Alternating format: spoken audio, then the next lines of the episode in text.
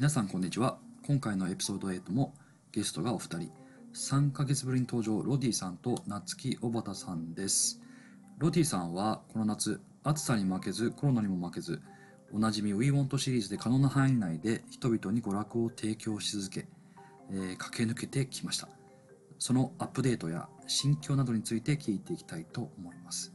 そして小畑は個人的にはロディさんと仲良くなってLANを始めたり、いろんなカルチャーに触れたり、会社で間間ではノートでライフスタイルを発信したりと、充実した時間を過ごしているようです。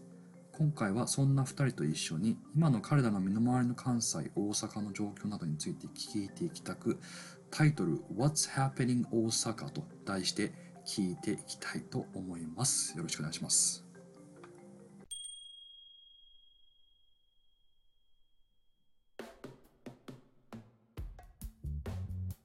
はい、ということで今日は、ロディさんと小畑に来てもらいました。ようこそ。タイトルは What's Happening 大阪ですね。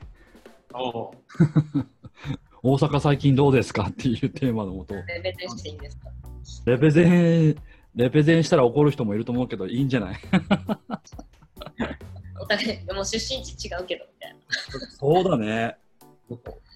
群馬と熊本でしょ。なお大阪レペゼン。さて、ロディさんは、僕は自称、自分で言ってるんですけど、日本一イベントを打ってる人っていう。って思いません？まあ最近はそうですね。まあ、豊さんと僕じゃないですか。すごいですね。なんか2週に1遍10日に1遍ぐらいイベント打ってません？でも1週間7日しかないんで、平日にはやらないんで10日ではない、まあ、でも月3回、2、3回やってるからすげえなと思って、なんかあとキャッチフレーズがうまいなと思ったんですよ。何もない夏にって言うじゃないですか。あ、最近ハマってるのはね、何もない夏に終止符をですね。これよくないですか？なんか通常だと、多分きっとエンドレスサマーとかみんな言うと思うんですけど、まあ、今年はもう終わらせるみたいな。We Want サマーパーティーが一応夏開き的なポジションのイベントで、それでもう夏をスタートさせて、今度サンセットパーティーでもう閉じる、終わらせる。すごい、オープニングからクローズまでやっちゃうんですね。そうです。で、あとエアラインとかレイドバックとかソンリスト。そうですね。すごいよね。もうロディさんの集大成じゃん。ね、なんかそのエアラインのやつはちょっと集大成というか、なんというか、タイミングに文脈が奇跡的にマッチしたんで、すごいやる意義があったんじゃないかなと思います。なんかキャパもちょっと広かったじゃないですか。そうですね。一番増えてきて、これはちょっとまずいぞっていうタイミングだったんですけど、まあ、幸い会場側がその対策をしっかり講じていれば、会場側としては問題ないですっていうことで、豊さん的にもここまで来たらやりきりましょうみたいな感じだったまあひるまずにやって、まあ当日不安ではあったんですけど、本当にみんな綺麗に遊んでくださって、すごいなんかクールとかかっこいいとかじゃなくて、すごいなんか美しいイベントでしたね。美しいっていうのは今の時期での正解っていうことですか？そう。とみんなもそのこのタイミングでやった、まあ、僕ら側にちゃんとこう敬意を払って、まあ、ルールしっかり守ってくれたし。で、まあ、絶妙、まあ、会場が広かったっていうのもあるんですけど、絶妙なそのディスタンスでみんな踊ってたりとか。そうなんです。でね、翌日ゴミ拾いに行ったんですけど、朝暗いからなんかゴミとかたくさん落ちてたら、まあ、会場側にすごい丁寧にサポートしてもらったんで、最後ゴミとか散らばってそのままとかだと台無しになるかなと思って朝行ったんですよ。二日酔いで。もうほとんど多分酔っ払ってたんですけど見えてない本当に綺麗で、タバコのね、吸い殻が2、3本、極端な話じゃなくて、それぐらいで、もう片手でこう、集めてゴミ箱にポイって捨てるぐらいですんだ。誰かが清掃したとかじゃなくて、みんなが。その暗闇ではあったものの、そのサーカスのスタッフの方たちが、うん、拾ってくださったっていうのはもちろんあると思うんですけど、まあ、それでもね、暗いんでね、すべて拾えないはずだと思って。そうですね。いや、本当それにしてもすごい、感動しましたね。じゃあ参加者も結構なんていうのかな、心が綺麗な人が多くて。いやだと思いますけど、常日頃からそういうお客さんになんか囲まれてるんだなっていうのを感じます。確かにいつもロディさんのイベントに来る踊り好きな人たちとか、まあそれ以外にもなんか今イベントを遊びたいよってね来るメディアで見た人たちもいたりとか、すごくなんかその時の時代背景にマッチしたイベントだったんでしょうね。ね、うん。小畑は初めて行ったんだっけ？いや、2回目かな。ロディさんがされてるイベント的には。はい。どうですか？酔っ払ったんでしょ？いや、みんな酔っ払ってた。みんなあんまり最後の解散の仕方覚えてないっていう奇跡が。おさんも覚えてないし、ロディさんに聞いて覚えてないし。誰に聞いてもあんまり覚えてないっていう。楽しかったやつじゃん。みんな覚えてないってことは何しても OK ってことでしょ？タクシー呼んで帰ったのだけ覚えてます。え、あそこからタクシー結構高くない？いや、高かったです。多分5000円ぐらいしてた。そう。でも、神戸行けるじゃん。大阪から。帰ります。で、最近何ハマってんの？We Want 系に。We Want 系、いろいろロディさんが楽しいお誘いをしてくださるので。めちゃ行ってます。なんか定期的にマッチしたよね。いや、ほんまに楽しませていただいて。今まで来てなかったのがね、不思議なのかもしれない。なんでだろう。絡んでて、出歩くことが多いのに。まあでも、当時ってこれまではさ、自分のことでいろいろやってたじゃん。イベントもやってた。ですね。うん。で、なんかすごい、最初のテーマは、ロディさんと小畑が最近つるんでるってよっていう、すげえなんかインスタ見るたびに楽しそうなことやってんな、みたいな。そう、いろいろちょっと、ロディさん周りの方々ともお話しさせていただく機会も、ね、いろいろ作ってくださって、うん、世界が広がっております。そうだよね。飲食店とかアパレルもそうだけど、イベントもそうだけどさ、はい、なんか、まあ、ロディさんが目の前で言うのもあれなんだけどさ、やっぱりさ、We Want ってコラボレーションがすごいと思うんだよね。人にさ、説明して面白いことをどんどん探して共感してもらうのがすごい強いと思うんだけど、なんか近くで見ててさ、なんかそういうところって感じる。何がそうみんながこう参加したくなる要素なんだろうって俺は知りたいんだよね。なんか純粋に多分こうポジティブなマインドの人が多いんかなと思ってて、それこそまあこのコロナだからいろいろ大変なこともあるっていうのはもう大前提で全員がまあネガティブな状態にはなってるとはゆえ、なんて言うんだろう、その中でまあそのポシビリティみたいなところ、その可能性っていうのをこう見つけていきながら、じゃあ楽しいことやろうよみたいなところの多分シナジーが生まれる方たちで集まってるから、多分なんて言うんだろう、考えてもなかなかできないのが。結構何事も普通だと思うんですけど、それがちゃんとこうズルするっていうか実行されるまでに至るんだろうなって、そうだよね。みんなでやったらちょっとなんかこの困難をなんかぶち破れるんじゃないかっていう、まさにロディさんこの前言ってた、大阪が今一体になってるっていう、ね、なんかすごいポジティブなシナジーがロディさん周りですごい生まれてて、いろんなアイディアが出て、でしかも実行力もあるっていうところで、なんかすごい面白い。そうだよね。慣れてるかなって思う。誰って感じだけど。だからレペゼン大阪でしょ。急に出てきといて偉そうに。偉そうに。俺がよく言うどの目線で言ってるのっていう話だけど、まあ。でもあれですよね。その20代の後半とかで遊んでる子たちがこう来てくれるのね。そういう若い人たちに遊びに来てもらわないと、ただのおじちゃんとおばちゃんが集まってなんか懐かしみながら飲んで楽しかったよねって言ってる。そんなイベントロディさんのイベントの欠点は結構いつもコアな層が来るっていう。そうそう、僕も年齢が上がっていくっていう。でそれの新陳代謝がなんか最近測られてるなっていうのを感じますけどね。でもこれってやっぱりいろんな角度でさ面白いことやってるからさ、いろんな層が集まってきて、ね、アパレルもそうだけどご飯もそうだけど音楽もそうだけどダンスもそうだけどさ、いろんな要素カルチャーの要素を集めてさ、そのなんか面白い人たちが全員集まってくるからおのずと広がっていくよね。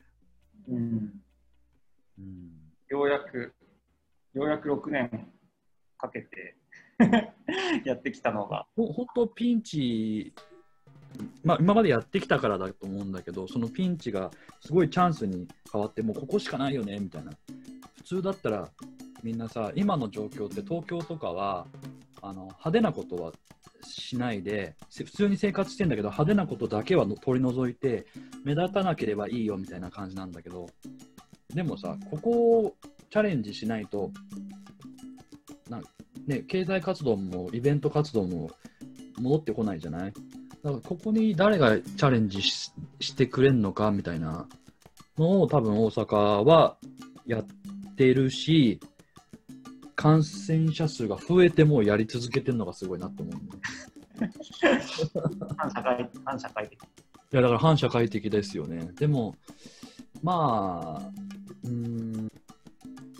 言ってもなんか何千人規模とかのイベントじゃないじゃないですか。まあそうです、まあ、なんでもちろんそのマスクの着用を推奨してたり、参加される出展者の皆さんマスク必須でやってもらって出たり、何度かも行きますね。そう、入り口でメールアドレス、後から追跡できるようにしておいたりっていう、まあ、万が一の時にすぐパッて火消しできるようなことはきっちり責任を持ってやって、まあ、リスクをねどうしても付きまとうと思うので、これからそうですよね。リスクを本当にゼロになるまでやらないかって言うと、そこまでまあ、正直我慢できないって感じ。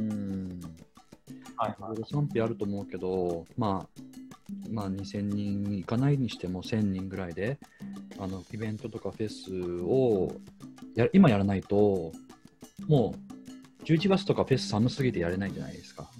ギリギリですよね。そうそう、最後のチャンスなんですよ。だからなんだっけ、この前大阪でラッシュボールやったんでしょ。ですごい良かったって聞いて、はい、やっぱり9月10月って今最後のチャンスで、これやんなかったらもう来年まで、まあ、屋内イベントを冬やるしかないから、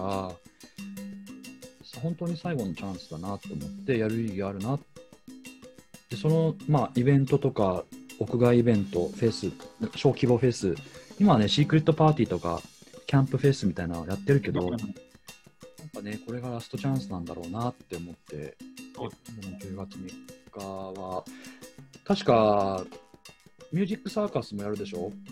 同じ日？同じ日に。なるほど。だその日、まあ、その日をみんなラストチャンスと思ってやるんだろうなって思ってね。なるほどね。まあそんな中で We Want のランニングも朝ねやるんです。そうですね。朝のアクティビティの一つとして豊さんは。でくださって、私も行きます、ね、3日も行きます。なんで走りにっていう形です。なんかイメージ的に、私もともとそのね四つ打ち系のっていうかテクノっぽい感じとかってもともと全然聞く感じじゃ。四つ打ち聞かない人でもスタフェスは別物って言いますよ。やっぱりめちゃくちゃ緩いからいるだけで楽しいよ。楽しみ。ミオのステージがあるんですよ。いや、アトラクションとして一つ朝イベントをやるんでしょ。そうですね、なんかヨガとかやってんだよ。そうそう、ステージがあって、で周りにキャンプ、みんなキャンプしてんだけど、でスタフェスって唯一じゃないかもしれないけど、あんまり音楽フェスで焚き火ってできないのよ。要は、バーベキューみたいなのできないんだけどOK なんだよね、公園が。だからみんなキャンパーとか音楽好きとか集まって、その中に朝ヨガとで今年初めてランニング入れるんだよね。なるほど。ウリーさん初めて行くんですか？初めて行く。いつも5月ロサンゼルス行ってましたよね。そうですね。うん。ちょうどズームオーバーのキックオフとかぶってるんで、うんうん。それに毎年どうしても行きたくて、うんうん。行ったことないですね、これまで。あ、今度大阪行きますよ。だからスターフェス10月の3日から1週間ぐらい。ぜひぜひ、なんかみんなでちょっとお時間あったらお願いしますって感じで。そう、実はやっぱ僕前谷六住んだから谷町も行きたいなと思ってて。ああ、バレータウン走りにしよう。そう、だからバレータウンになったバレータウンをちょっとチェックしていこうかなと思って。実はあの時。確かオールグッドストアもちょっと前にできて行ってないんだよな。うん。で後輩がよく行ってて、ファンキーさんの話をしてたのを聞いてたんだけど、そうちょっと行ってみたいなと思って。ね、試みもすごいいいですね。うん、すごいいいと思う。ね、あれ新しくていいよな。すごい面白いことを次から次に。谷町で皆さんやってるんで、うん、あれはどういう経緯で始まったんですか？もともと僕がいつも言うユウスケさんって言うじゃないですか、うんうん、カリフォルニアのユウスケさん、うん、にそのランのことをずっと相談してて、一番もう本当一番始まる瞬間、うんうん、でその時にファンキーさんも LA の福屋となんか一緒にやるみたいなんで、そこの福屋のインスタたまたま見たら、なんかお客さん巻き込んで、50キロチャレンジみたいな、コロナだけどなんかみたいなことをやってるブランドだったんですよね。ブランドアパレル。ほんで、そういう背景もあって、そのランニングってかっこいいみたいなのがそもそもファンキーさんの中にもあったから、話を聞いた瞬間に。なんでそれめっちゃ面白いですねってなって、ファンキーさんのデザインとかちょっとストリートっぽくやらしたらめちゃくちゃかっこいいから、うん、その辺のマーチャンダイズを一緒にできたらなって話したら、ゼッケンとかね。そうすぐやりましょう、うん、あれ早く買わないと売り切れますよ。あ、そうだ、今度買いに行くよ。知り合いの人めっちゃ喜んでました。あれ、うん、かわいい。EC で買えるんで。ああ、わかりました。買います。スタフェスの当日にあれ人行ってほしい。人いたら確かにね。あれかけるんですか？何番とか。あそこね、でも何番のとこはね、ビヨンとのタグが入ってるんで。買います。そういえば昔モディさんが最初出てきた時に言ってくれてましたね、その話。もう3ヶ月ですよね。うん、もうほんま5月の末ぐらいにスタートってなったから、うん、もう早くも3ヶ月ちょっと経ちましたね。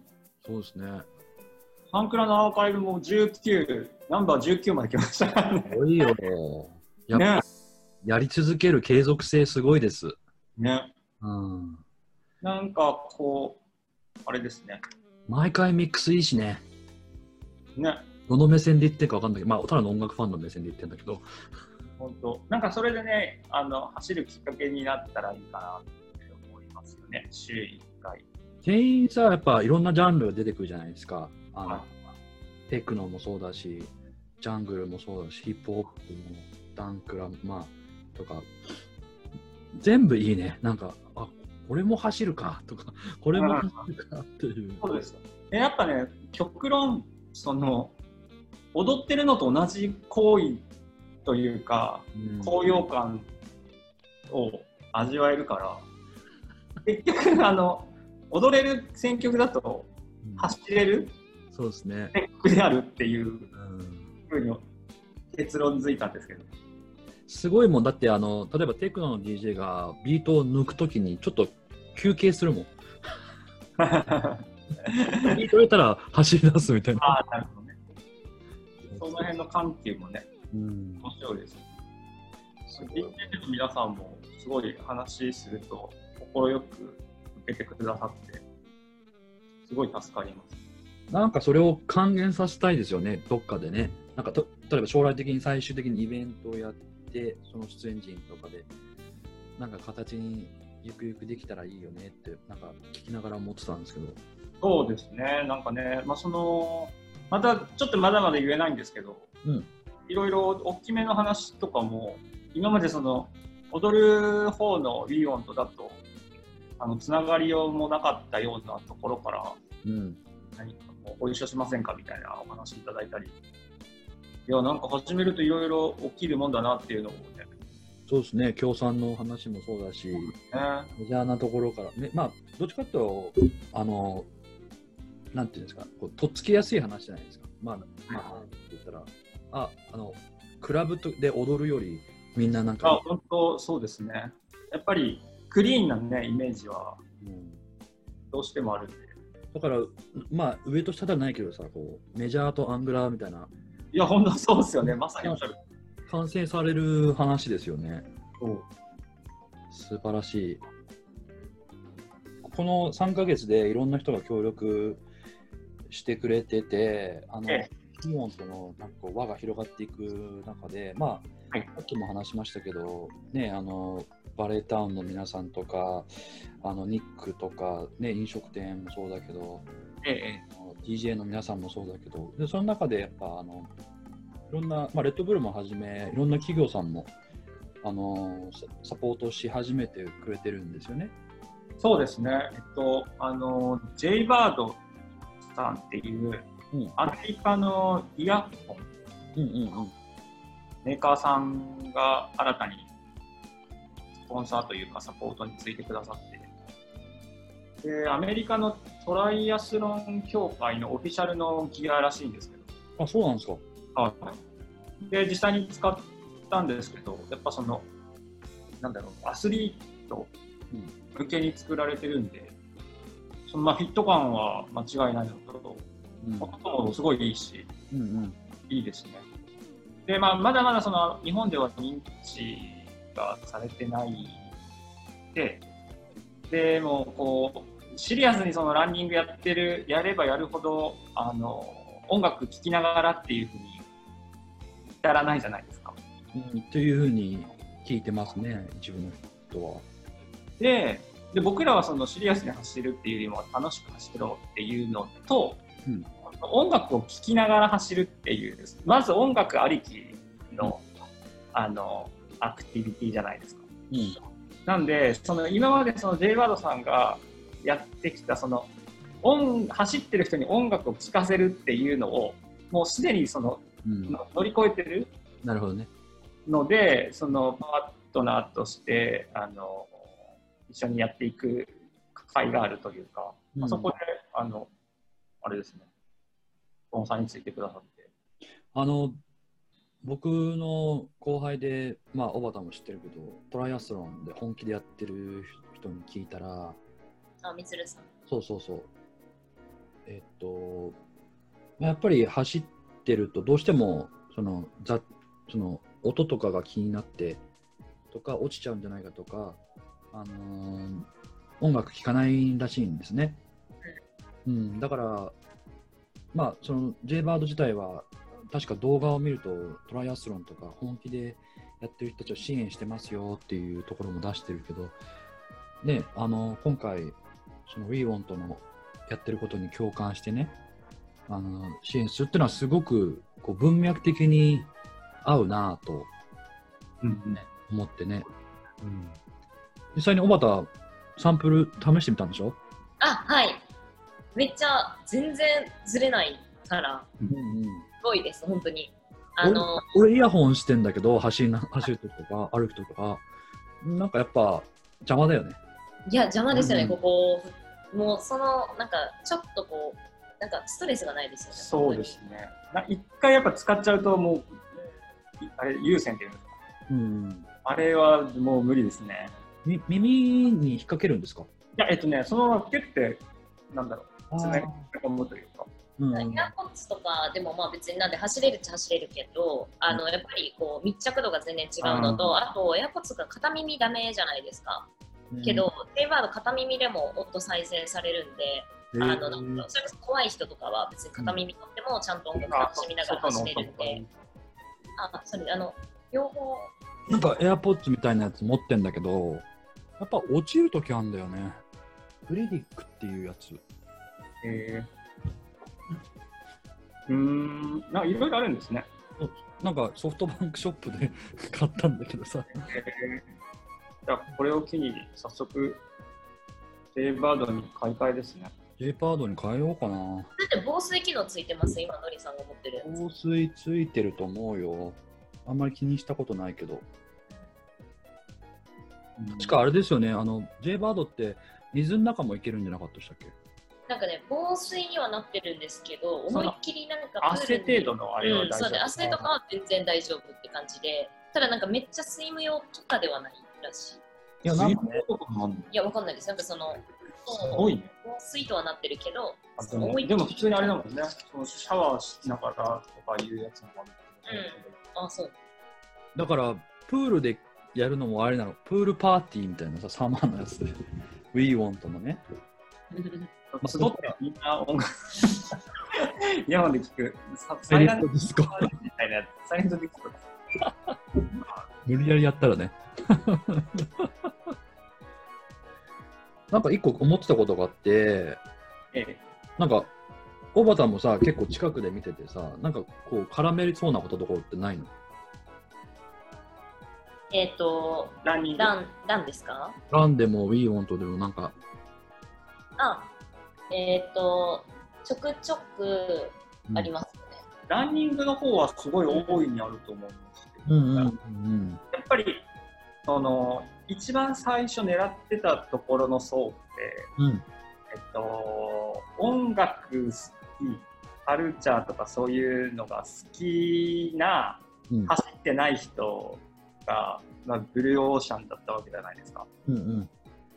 でもやっぱその走らせるっていうのがすごい難しくて、その走ってない人に走ろうって気軽に言って、ああじゃあ走ろうかっていうふうにならないから、やっぱその、まあ、すでに走ってる人とか、その音楽とかカルチャーとかにどっぷりじゃないけど、その健康志向な人とか、まあ、そこに音楽聴きながら走るってより楽しいランになりますよって提案するのは。なんでしょう、参加者増やす意味ではすごい大事かなと思って、でそこでその小畑さんとかがやってらっしゃるそういう取り組み、どうやっても僕らがリーチできるそうじゃないから、なんでそこにね、で、まあ、そこでランニングっていうのの素晴らしさがまた違う層に伝わって、でそこでまあ新しい音楽だったり、何かに出会って。ほんで、まあ、それがまた踊る方に流れてきてくれたりしたら循環ですよね。循環ですよね。でも全部別に踊ってても走ってても、まあ、やってることはじゃあそのコミュニティの形成であったり、なんかその新しいものを見つけてみんなで共有して楽しもうだったり、っていう、まあ、本質的なところは全く変わらないから、なんできっとその思想的なのがちゃんと伝われば広がると思いますけど。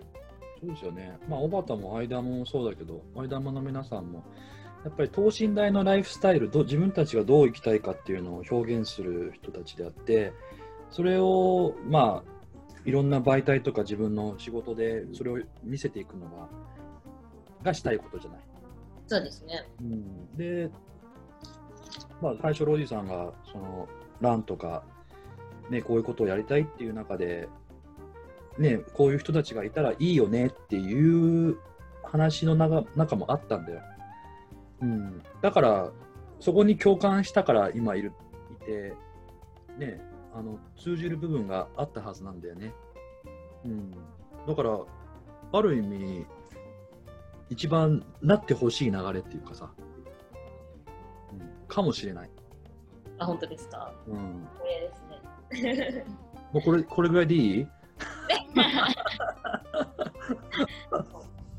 構いろいろその自分ももともとワークアウトはずっとやってましたけど、自分のトレーニングみたいなところでボディメイクみたいなところはけど、ランがどうしても好きじゃなくて、で別に学生の時から短距離も長距離もちょっと何歳の頃の自慢してんねんって感じですけど、早かったんですよけどでも自分でじゃあやるかっていうと全然やりたくないみたいなスタンスがなんかあったんで、なんか本当に全然やってこなかったんですけど、けどロディさんと知り合って、そのランってこう楽しい、そもそも走って楽しいより楽しいから走るみたいな、そのファンの要素をちょっと強く持ってみたらすごい楽しいよみたいなことをいろいろちょっと教えてもらったタイミングで一緒に走ってもらったりして、でめっちゃ楽しくて、そっからもう喋るの結構走ってる最中喋るの喋りますよね。喋りますね。そんなめちゃくちゃ飛ばすわけじゃないから、じゃなくてこう本当コミュニケーション取りながらいろいろなんかアイディア出たりとか話したりとかで、最後なんかビール飲んだり銭湯。そうですそうです、はい。とかプロテイン飲んだ、プロテインですかね。プロテインは。なんかエルさんめっちゃ筋力ついてるらしいじゃないですか。そうコロナでじゃないけど、ちょっと前から行ってて。うん。でそうですね。なんかミオピーだったかな、なんかミオピーさんが。あれこの人こんなに5使ったっけって最近またちょっとでかくなりすぎたって絞る方向に行ってますけどでも本当ランニングもそうだし筋トレもそうなんですけど、絶対やらない、これまでやらなかったことをやってみて、効果が出るとね、やっぱ嬉しくなって続けますよね。その効果が出れば、ね、だから新しいことをやっていくっていうのはね、そうですね、何歳になったかもしれないですね。でもそれこそそのバレータウンで今やられてる取り組みとかも、言ったらそのランナーフレンドリーにお店がこうウェルカムしてくれてるわけじゃないですか。でだから街のさ、誰かがね、汗だくになってファットドッグ行っていいんですか、いいですよって返して、次の日かなんかでめちゃくちゃ汗だくできたんだよあ、それラジオポッドキャストで誰かそう質問来て、汗だくで来てもいいんですかって言って、全然来てくださいって言ったら本当にめっちゃ汗だくの人が来てでもそれってすごい嬉しいから、特に女の人ってやっぱこうお化粧も崩れちゃうわけじゃないですか、一回走ったりして髪型もぐちゃぐちゃになるしみたいな、そんな中でなかなかこうランの後、そのランのアフターで楽しめるみたいなので、なんかあんまり印象がなかったんですけど、それこそ素人であればあるけど、それがなんかちゃんとこう友達とわざわざ集まって、例えば谷町に集まって走るだけだったらわざわざ集まらないけど、その後にちゃんとみんなでちょっとコミュニケーション取れる時間だったりとか、ちょっと飲食できる時間があってみたいな、そのランからのちょっとしたパーティーみたいなものを結びつけて遊べるってなると、みんなでなんかやろうっていう気持ちにもなるし、集まりやすいし、そうです、めっちゃ楽しいですね。なんだ、ファットドッグのホットドッグとかお酒とかね、めっちゃいい。走った後にまたレッドブルで元気出るみたいな、さらに翼させちゃうみたいな、いいと思うね。ていうかポッドキャストがマジで面白くてゆるすぎないですかあれいいですよねあれ最高でも毎回楽しくて笑いまくってるんだけど、で笑った勢いでインスタでコメントをしていくっていうのが俺の習慣で、あれいいよ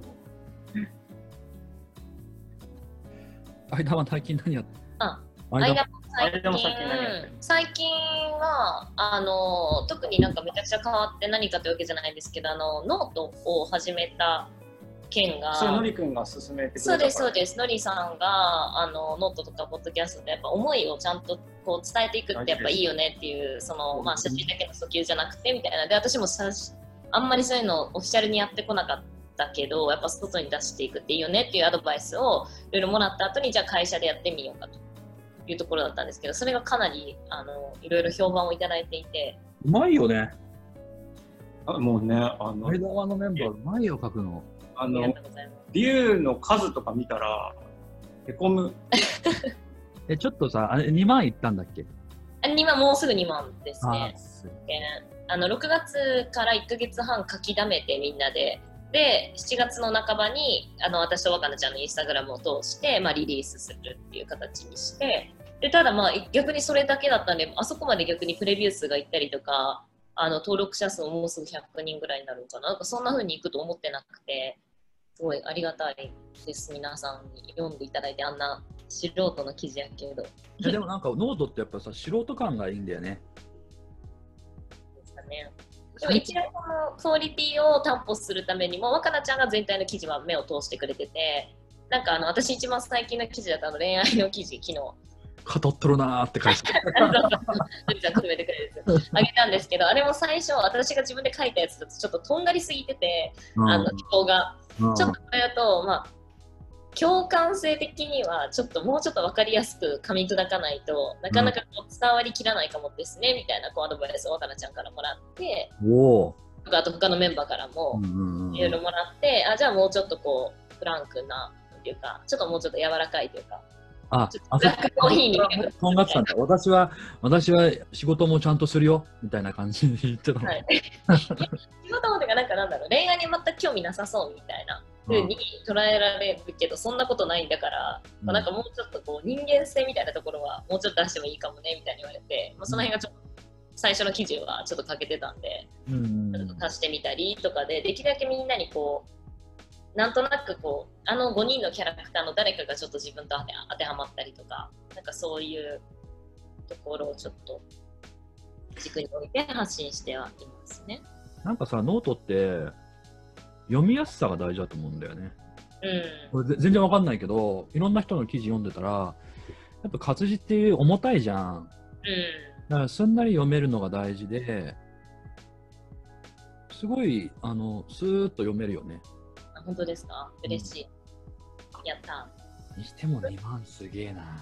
あ、そうです。俺やっと1000超えましたよ。5記事、6記事か。5記事。毎日気になるよね。これ最近ね、もっと気楽に書こうと思って、ね、ロジさんも結構頻繁に上げるじゃないですか。僕週1、そのミックス上げるのに合わせて、そのご紹介も兼ねて。あ、そうそう。俺もポッドキャストに合わせて上げていこうと思って、そう週1とか、あと最近知ったこととかなんか上げ始めたら、もうちょっと頻度上がるなと思って。なんかもともと私たちも12月まではみっちり誰が何いつ更新するか全部スケジュールされてるんですよ。その時のなんか情勢とか、みんなのこう会話の中とか、インスタグラムとかで来る質問とかに合わせてなんか記事内容を変えてたりとか、って言って結構だからいろんな記事書こうっていう方向に私たちも結構なってます。もっとライトでもいいから、ああそうね、もうちょっと多様性というか、有料記事にしようと思ってるの？いや、まだ。ただちょっとこの後またノートから派生した新しいコンテンツはちょっと新しくリリースしますね、オンラインの。いやこれリリース間に合ったらぜひ言いたいんですけど、リリースの日が決まってなくて。いやだって今フォロワー数何人？そのノートの。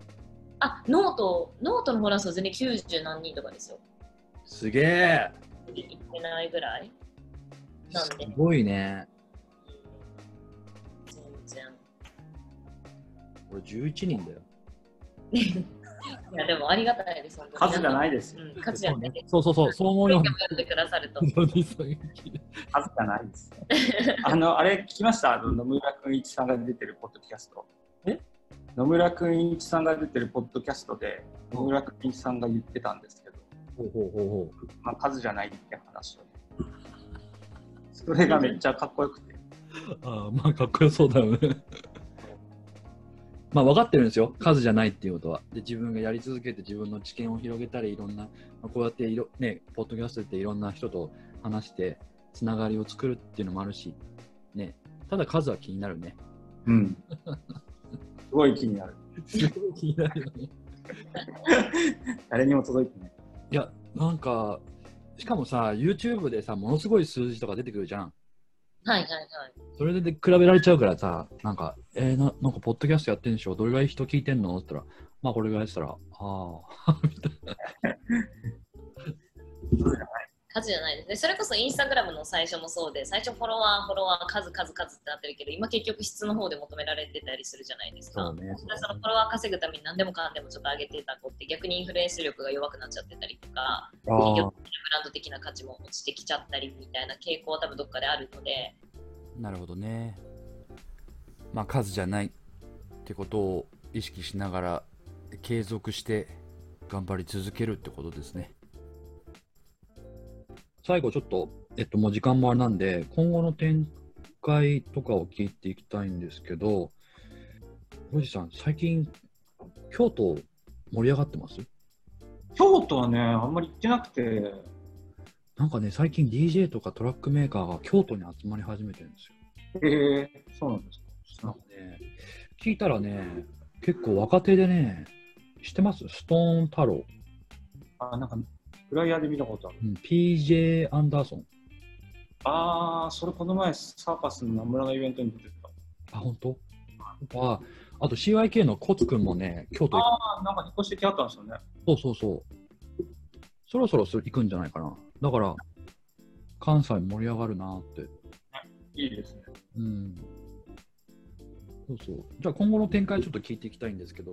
9月の19日にスマーで We Want サンセットパーティー。ありますね。すごい豪華な飲食店勢がサポート。楽しみ、食べるのも踊る。楽しみすぎます。最近さ、なんか飲食店とパーティーがこうコラボしていろんなイベント本当にやり始めてますよね。いいですね。先週ね、東京のテクノ勢がカビっていう目黒のレストラン、カビキャンプかなをやってたんですよ。すごい、名前がすごい。そう。でもすごいなんかね、バーベキューとかを川沿いでやって、音楽すごいファンクション1とか流しながら、で、目黒で有名なスイッチコーヒーっていうとかも入ってきて、なんかすごい優雅な時間が展開されてるのをちょっと見てたんですけど、いいなと思って。でもまあ言ったら大阪のね、関西の神戸バージョン、スマバージョンっていうか。うんうんうん、なんでそういうちゃんとこう高級路線のお店がそういい意味でカジュアルにして音楽と特別な、うんうん、かっこいいですね。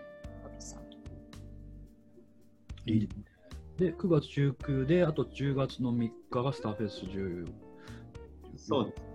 スターフェスでその後は10月の17日に We Want レイドバックの2回目スターホテル。この前のがすごい楽しかったね。またやろうってことなので、楽しかったです。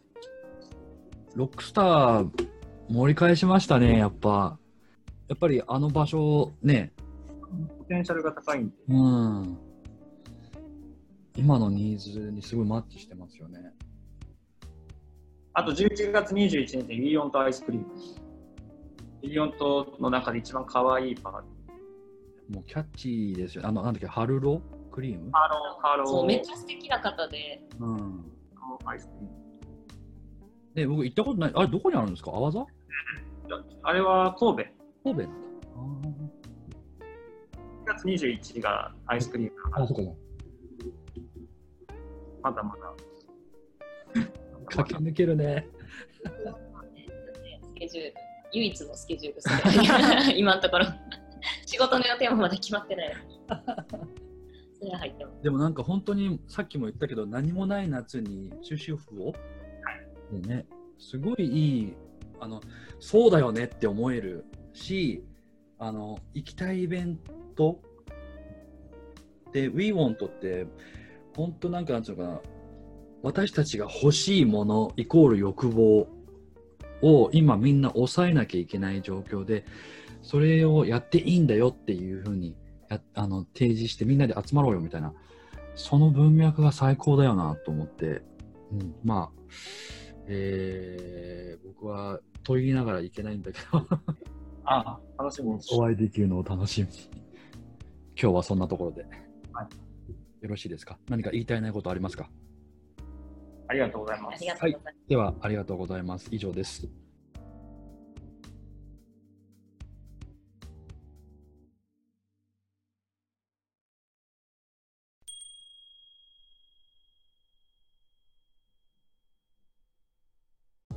本日もお聞きいただいてありがとうございました。総評として少しお付き合いください。トーク中にですね、一つの疑問を投げかけました。なぜ We Want に人は集まるのか。小畑の言葉を少し借りるならば、関わる人がポジティブにワクワクすることなんじゃないかとか、あとは前から思ってましたけれども、やっぱりコラボレーションにキーがあると再認識する時間でした。それはまさにですね、このコロナで最も見直しされたことでもあります。ソーシャルディスタンスの中でコラボレーションって何なんだと、感染を意識しながら人とどのように関わるべきなのかなどなど、皆さんも働いたり日々生活する中でこのようなことを感じたことは少なくないと思います。